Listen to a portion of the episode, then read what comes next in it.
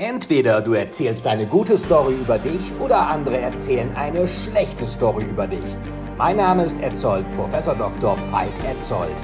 Als zwölffacher Spiegel-Bestseller-Autor liebe ich Stories und als Professor für Neuromarketing weiß ich, welche Stories für dich am besten funktionieren. Ich unterstütze Unternehmer und Geschäftsführer dabei, mit der perfekten Story dein Unternehmen, dein Produkt und dich selbst einzigartig zu positionieren und zu vermarkten. In einer Welt, in der scheinbar alle das Gleiche machen, ist deine Story dein unfairer Wettbewerbsvorteil. Deine Erfolgsgeschichte beginnt hier und jetzt. Du bist im Story Selling Podcast und es gilt, to tell is to sell. Herzlich willkommen zu einer neuen Folge des Total is to Sell Storytelling Podcast. Und ihr seht, ich habe mich heute ein bisschen schick gemacht mit äh, Krawatte und Anzug, so ein bisschen hier wie The Donald, der trägt ja auch mal solche Krawatten. Und was ich euch gerne mal erzählen möchte, hier, das ist ein Buch von ihm, Think Big and Kick Ass. Mal gucken, ob er nochmal in den Arsch tritt. Ich hatte ihm ja am letzten Freitag im Weltinterview, hatte ich ihn den Wüterich im Weißen Haus genannt. Ich glaube, der Name kommt gar nicht von mir, kam aber sehr gut an. Und was hat Trump gemacht? Er hat einen riesigen Republikaner-Parteitag gemacht, der wirklich sehr stark an, sagen wir mal, totalitären Parteitagen oder großen Events. Man denkt da so ein bisschen in Deutschland 70 Jahre zurück. Man denkt an die ähm, kommunistische Partei in China, an Putins große Waffenschau, äh, Stalin. Also viele Diktatoren haben das auch mit großem Pomp gemacht und offenbar hat sich Donald Trump davon in einer gewissen Weise inspirieren lassen. Ähm, ja, was ist denn eigentlich seine Geheimwaffe dabei? Seine Geheimwaffe ist das sogenannte limbische System, ähm, denn Feindbilder sind immer erfolgreicher als Lösungen. Ähm, das ist ja schon so, dass immer alle, die gegen Trump sind, die werden attackiert. Auch Twitter wird attackiert. Er will dann Twitter verbieten, obwohl er immer auf Twitter ist. Corona hat in Amerika über 100.000 Menschen getötet, mehr als ähm, der Irakkrieg, Koreakrieg, Vietnamkrieg äh, zusammen äh, und beide Irakkriege. Das ist schon ganz schön viel. Und ähm, er kriegt von allen Seiten Kritik, interessiert ihn aber nicht. Ähm, er pflegt konsequent seine Marke und er bedient die Leute, die ihn wählen und eben nicht die, die ihn nicht wählen würden. Das macht er anders als die Kirchen in Deutschland zum Beispiel. Die versuchen, gerade die evangelische Kirche versucht, Kirche für die Leute attraktiv zu machen, die nie in die Kirche gehen. Das ist natürlich ziemlich dämlich, weil man dann natürlich gar keine äh, Kunden hat, die das eigene Produkt kaufen würden. Donald Trump ist eben für die normalen Blue-Collar-Worker positioniert er sich. Ich glaube auch, dass äh, seine Affäre mit dem Pornomodell Stormy Daniels, dass das Absicht war, weil wovon träumt der normale Redneck irgendwo in, im mittleren Westen? Der träumt auch davon, mit einem Pornomodell ins Bett zu gehen. Das hat Donald Trump stellvertretend für ihn gemacht. Er wird auf diese Weise also ein bisschen auch der Künstler gemäß Sigmund Freud, der also sich in eine andere Realität flüchtet, stellvertretend für die normalen Leute, die das eben nicht können. Donald Trump ist da auf Seite seiner Wähler. Er nennt die eben auch nicht deplorables, so wie Hillary Clinton das mal gemacht hat, was natürlich nicht so gut klappte. Edmund Stoiber hat das auch gemacht. Im Wahlkampf 2002 hat er dann gesagt, es kann nicht sein, dass wieder die Frustrierten aus dem Osten den Wahlkampf bestimmen. Das ist natürlich auch nicht gut, irgendwie die, die Wähler als die Frustrierten irgendwie zu bezeichnen. Ähm, und Trump begegnet eben dem globalisierungskritischen, skeptischen Amerikaner. Er macht das eher so wie Bill Clinton, der auch mal sagte, I can feel your pain. Ich kann deinen Schmerz spüren. Und da würden ihm ähm, Wissenschaftler aus Harvard recht geben, die mal sagten, dass äh, schon allein die Tatsache, dass ein Verkäufer, der etwas verkaufen will, sagt, dass er den Schmerz des Kunden mitfühlt, das ist oft schon besser, als wenn er gleich ein eine Lösung für das Problem anbietet. Ähm, was Trump natürlich auch macht, er rattert keine Geschichten runter, er erzählt eine Story. Und ich glaube, ich habe dieses Beispiel mit der Mauer schon ein paar Mal gesagt. Ich sage sie aber hier nochmal, weil es einfach passt. Jede Story braucht erstmal einen Schurken. Was ist der Schurke bei Trump gewesen?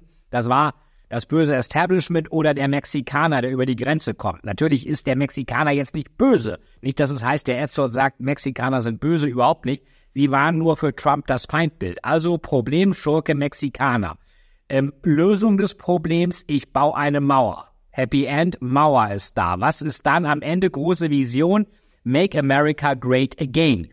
Der Spruch ist zwar von Ronald Reagan geklaut, hat aber keiner gemerkt. Und jetzt kommt noch die Absenderkompetenz. Warum soll ich Donald Trump glauben, dass er das macht? Weil er Bauunternehmer ist. So, hier muss ich noch einmal eben neu anfangen, weil da was in, in den Bildschirm reinging. Also Absenderkompetenz. Donald Trump kann eine Mauer bauen, weil er Bauunternehmer ist. Das kann Hillary Clinton nicht. Ähm, jetzt ist natürlich 2020 die Lage ein bisschen anders. Ähm, der Präsident, der sich am Erfolg der Börsenkurse messen lassen wollte. Ich meine, wir haben einige Steigerungen gehabt im Nasdaq, besonders bei den Tech-Konzernen. Apple ist mit zwei Billionen der wertvollste Konzern der Welt, zwei Billionen Marktwert. Das ist schon ganz ordentlich. Und ähm, er hat aber auch selbst zu einigen Kommunikationsdesastern beigetragen. Als er am 12.03. das Einreiseverbot in die USA ausrief, wurde das so verstanden, als ob das auch für Waren gelten würde, was natürlich ein Desaster für den Freihandel wäre. Und äh, das gab dann einen der größten Abstürze der Börse an einem einzigen Tag. Ähm, was Trump nur immer macht, wer für ihn ist, ist ein Gewinner. Er selbst ist ein Gewinner, wer gegen ihn ist, ist ein Loser. Sleepy Joe ist ja der schläfrige Joe Biden, so nennt er sich. Ähm, und dabei bemüht er sich eben überhaupt nicht für die Wähler, die ihn eh nicht wählen würden, attraktiv zu sein. Anders als die Politiker von deutschen Volksparteien, die immer auch diejenigen erreichen wollen, die die Partei normalerweise nicht wählt oder wie auch die Kirchen, die ja auch sich immer attraktiv machen für Leute, die nie in die Kirche gehen würden. Da erinnert Trump mich sehr stark an diese alte Werbung von Prince Denmark, wo es mal hieß, schmeckt nicht jedem gut so. Trump hatte auch mal ein Gespräch mit der Financial Times und hat da Lunch with the FT, gibt's ja immer, also Mittagessen mit der Financial Times, mittlerweile immer per Zoom, damals noch im Restaurant. Da hat er sich ein Steak ausgesucht und gesagt, this looks like a winner. Sieht nach Gewinner aus. Also auch ein Steak kann ein äh, Gewinner sein. Äh, bei Trump sind immer alles Winner oder Loser. So hat er es ja auch mit Corona gemacht. Die durften dann die Lockdowns, die Gouverneure in den Gliedstaaten durften die eigenständig aufheben oder auch nicht. Äh, Wenn es gut ging, alles alles toll und Trump hat es erlaubt. Wenn es schief ging, waren es die Gouverneure. Ist natürlich auch recht schlau. Ähm, und dabei ist Trump natürlich Fremdeln auch äh, äh, äh, fremd. Er fremdelt nicht. Ähm, erzkonservative Christen würden zum Beispiel Trump jetzt nicht unbedingt wegen seiner ganzen Affären Fremdgehen, Stormy Daniels, Pornomodell toll finden, aber ihm fällt auch da was ein. Er verlegt die Botschaft in äh, Israel von Tel Aviv nach Jerusalem, die amerikanische Botschaft. Kann man sich fragen, warum ist das denn wichtig? Macht er das für die jüdische Bevölkerung? Ja, auch. Er macht es aber besonders für die evangelikalen Christen, weil die sagen, der Tag des jüngsten Gerichts findet in Jerusalem statt. Da ist dann die Party erstmal schlecht und dann gut. Und dann muss natürlich auch die Botschaft äh, der USA dort sein. Das heißt, er versucht natürlich dann sich auch bei den Israelis beliebt zu machen, aber auch ganz besonders, und der Heimatmarkt ist immer das Wichtigste für Trump, bei seinen evangelikalen Christen zu Hause. Interessant ist, die deutschen Politiker waren alle total überrascht, als Trump gewählt wurde. Und falls er jetzt gegen Joe Biden gewinnen sollte, werden sie wieder überrascht sein. Dabei steht sein ganzes Mindset, wie er denkt, fühlt und handelt, schon seit Jahrzehnten in diesen Büchern drin. Art of the Deal, How to Get Rich, Think Big and Kick Ass. The Apprentice, diese Show kennt man ja auch. Ähm, Frank-Walter Steinmacher, Steinmeier, unser, naja, Bundespräsident, hat sich also nicht sonderlich mit Ruhm bekleckert 2016, hat erstmal Donald Trump vorher noch Hassprediger genannt, kann man so sehen, ob das diplomatisch schlau ist, den Präsidenten, den mächtigsten Mann der Welt, von der größten Weltmacht bisher noch als Hassprediger zur Begrüßung zu bezeichnen, ist eine andere Frage. Und Trump schreibt sein Mindset wirklich schon in seinen Büchern. Da sagt er, it doesn't matter if your employees like you or not, be damn sure that they respect you, schreibt er in um, Think Big and Kick Ass. Also egal ob sie dich mögen oder nicht, sie müssen dich respektieren. Das ist so ein bisschen wie die Großraumbüro-Version von Machiavellis, es ist besser gefürchtet, als geliebt zu werden. Oder Beleidigung hat er auch damals schon um sich geworfen. Paul McCartney wurde als Poor Bastard bezeichnet, weil er sich eben ohne Ehevertrag von seiner Ex-Frau Heather Mills ausnehmen ließ. Ähm, und äh, für seine Jünger hat Trump dann gleich noch den Motivationsshot bereit, How much you can do depends on how much you think you can do.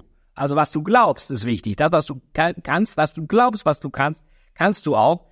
Dieses ähm, mit Heather Mills und äh, Paul McCartney, da ging es übrigens um Eheverträge, Prenuptial Agreements, Prenup nennt man das in Amerika. Und Überschrift dieser Reihe, dieses Kapitels war I love you, sign this. ich liebe dich, unterschreib das. Also dieses Prenuptial Agreement. Ähm, und äh, dann hat er auch noch so ein bisschen, das könnte auch zu Corona passen, whatever doesn't kill you makes you stronger, zitiert er auch in Art of the Deal, was dich nicht tötet, macht dich härter, ähm, ohne sich aber der wählerabtörenden Klugscheißerei verdächtig zu machen und den Urheber des Zitats als wen zu identifizieren? Als Friedrich Nietzsche. Das kommt nicht von Nietzsche, das Zitat. Was mich nicht tötet, macht mich stärker. Ähm, ist übrigens auch als Intro-Zitat bei Conan der Barbar. So, und was macht Trump denn noch besser? Er weiß, wie man einen Stamm von Followern aufbaut und das steht schon bei Blair Warren. The Five Things, die fünf Dinge. Und das ist erstens, ermögliche die Träume der Menschen. Hat er gemacht mit Make America Great Again. Zweitens, verteidige ihre Fehler. Macht er ständig. Nicht die Amerikaner oder er selbst sind schuld, sondern die Deutschen, die Europäer, die Chinesen, die Demokraten, die Medien, der Deep State oder Amazon oder wer auch immer. Drittens, nutze ihre Ängste. Wo immer anderswo was schief läuft, ob Flüchtlingskrise, Kölner Silvesternacht, Breitscheidplatz in Deutschland, Terror, Trump predigt, dass er immer vor sowas gewarnt habe und mit ihm sowas nie passieren wird. Viertens, bestätige ihre Zweifel. Ähm, da hatten vielleicht einige Amerikaner schon immer das Gefühl, dass da in Washington einiges nicht gut läuft und Trump sagt, habe ich auch. Trump ist in der Hinsicht wohl der einzige Präsident der USA, der gleichzeitig Staatsoberhaupt und außerparlamentarische Opposition ist. Und fünftens, wirf Steine gegen ihre Feinde. Da braucht man wahrscheinlich kein Beispiel. Höhepunkt war, als Trump, der immer twittert, Twitter verbieten wollte. Trump fühlt also den Schmerz des anderen und er macht die, die nicht auf seiner Linie sind, zu Bösewichtern. Unser limbisches System im Gehirn, das ist 70.000 Jahre alt, sehr viel älter als unser rationales System, der Neokortex, das will wissen, kann mir mein Gegenüber helfen, die Gefahr abzuwenden? Oder lässt er mich mit dem Säbelzahntiger allein auf der Lichtung stehen, wie in der Steinzeit? Und Trump inszeniert sich als Heilsbringer und aktiviert damit die Amygdala, also unser Angstzentrum im limbischen System, er schürt erst Panik und bietet dann eine Lösung. Das ist perfektes Storytelling. Ich muss erst einen Schurken haben und dann den Schurken bedienen. Es ist so, dass viele oft so ganz steife Slogans, die SPD hatte ja mal geklaut auch noch von irgendeinem Unternehmen, dass wir entscheidet. Also was für ein schwachsinniger Slogan war ja vorher schon. Durch die SPD wird es keinesfalls besser. Und es gibt eine Studie von der Uni Dortmund, die besagt, dass gewisse steife Slogans in unserem Kopf Ekelgefühle erzeugen. Wenn ich aber Helden und Schurken inszeniere, dann wird das Kuschelhormon Oxytocin aktiviert und wir fiebern so ein bisschen mit, genau wie wir das bei James Bond tun. Und auch wenn Trumps Anzüge schlechter sitzen, die Bond-Methode beherrscht er auch. Je größer die inszenierte Gefahr, desto größer die Sympathie für den Helden. Frage ist, gab es mal in Deutschland ähnliche Leute wie Trump? Ja, Gerhard Schröder, ähm, der konnte Leute für sich einnehmen, hatte Brioni-Anzüge, Cohiba-Zigarren, hatte auch so lockere Sprüche, Ministerin für Frauen und Gedöns, Autos kaufen keine Autos und sowas. Ähm, bei Wetten, das war er auch. Äh, Im Fernsehduell gegen Merkel sagte er 2005, er würde seine Frau lieben. Und das kam besser an als Merkels äh, Leipziger Programm, auch wenn das Programm sicherlich besser war. Ähm, Schröder war der emotionale Macher, während Merkel damals noch mit dem neoliberalen Leipziger Programm von 2003 im Gepäck als seelenlose Technokratin dastand. Mittlerweile ist Trump von dieser Frau, die er so liebt, aber ey, Trump nicht, Schröder auch schon wieder geschieden, interessiert aber keinen. Ähm, muss man Trump jetzt mögen? Nein.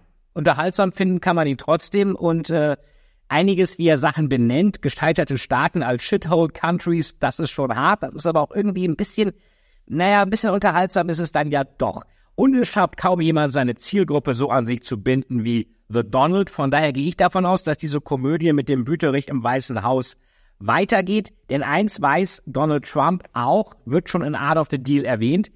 Money is like comedy, it's all about timing. Und dieses Timing hat Trump, wo wir zum Ende kommen, ähm, auch genutzt. In der FAZ stand dann auch Führerkult im Kommentar ähm, wie Trump das macht, sein Evangelium. Die politische Konkurrenz kommt nur noch als Feind vor, der Amerika und sein Evangelium, den American Dream, zerstören wolle.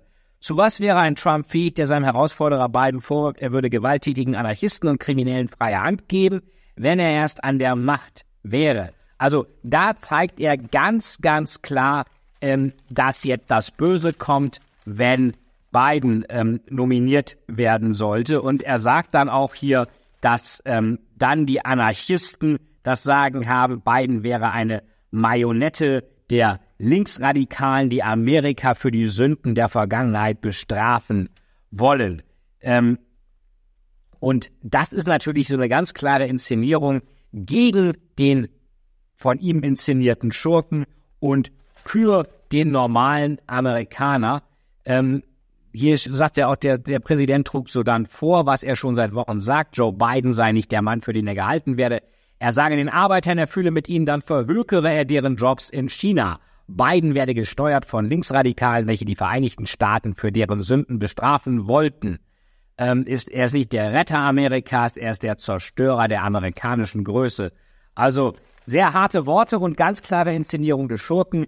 Und die Inszenierung, wenn man das gesehen hat mit dem Feuerwerk, wo dann das Wort Trump drauf kam, das erinnert dann doch eher an totalitäre Regime als an demokratische Staaten. Und ähm, ich bin gespannt, was ihr glaubt. Wird Trump wiedergewählt? Ja oder nein? Schreibt das doch bitte in, eure, in die Kommentare hier zu diesem Podcast und gebt dem Podcast eine Bewertung, wie auch immer ihr ihn fandet, aber bewertet ihn bitte und schreibt mir rein, was glaubt ihr, wird Trump wiedergewählt? Ja oder nein? Das war das Donald Trump Republikaner Parteitag Special im Totalis to Sell Storytelling Podcast. Ich bin Veit Etzold und danke dir fürs Zuhören.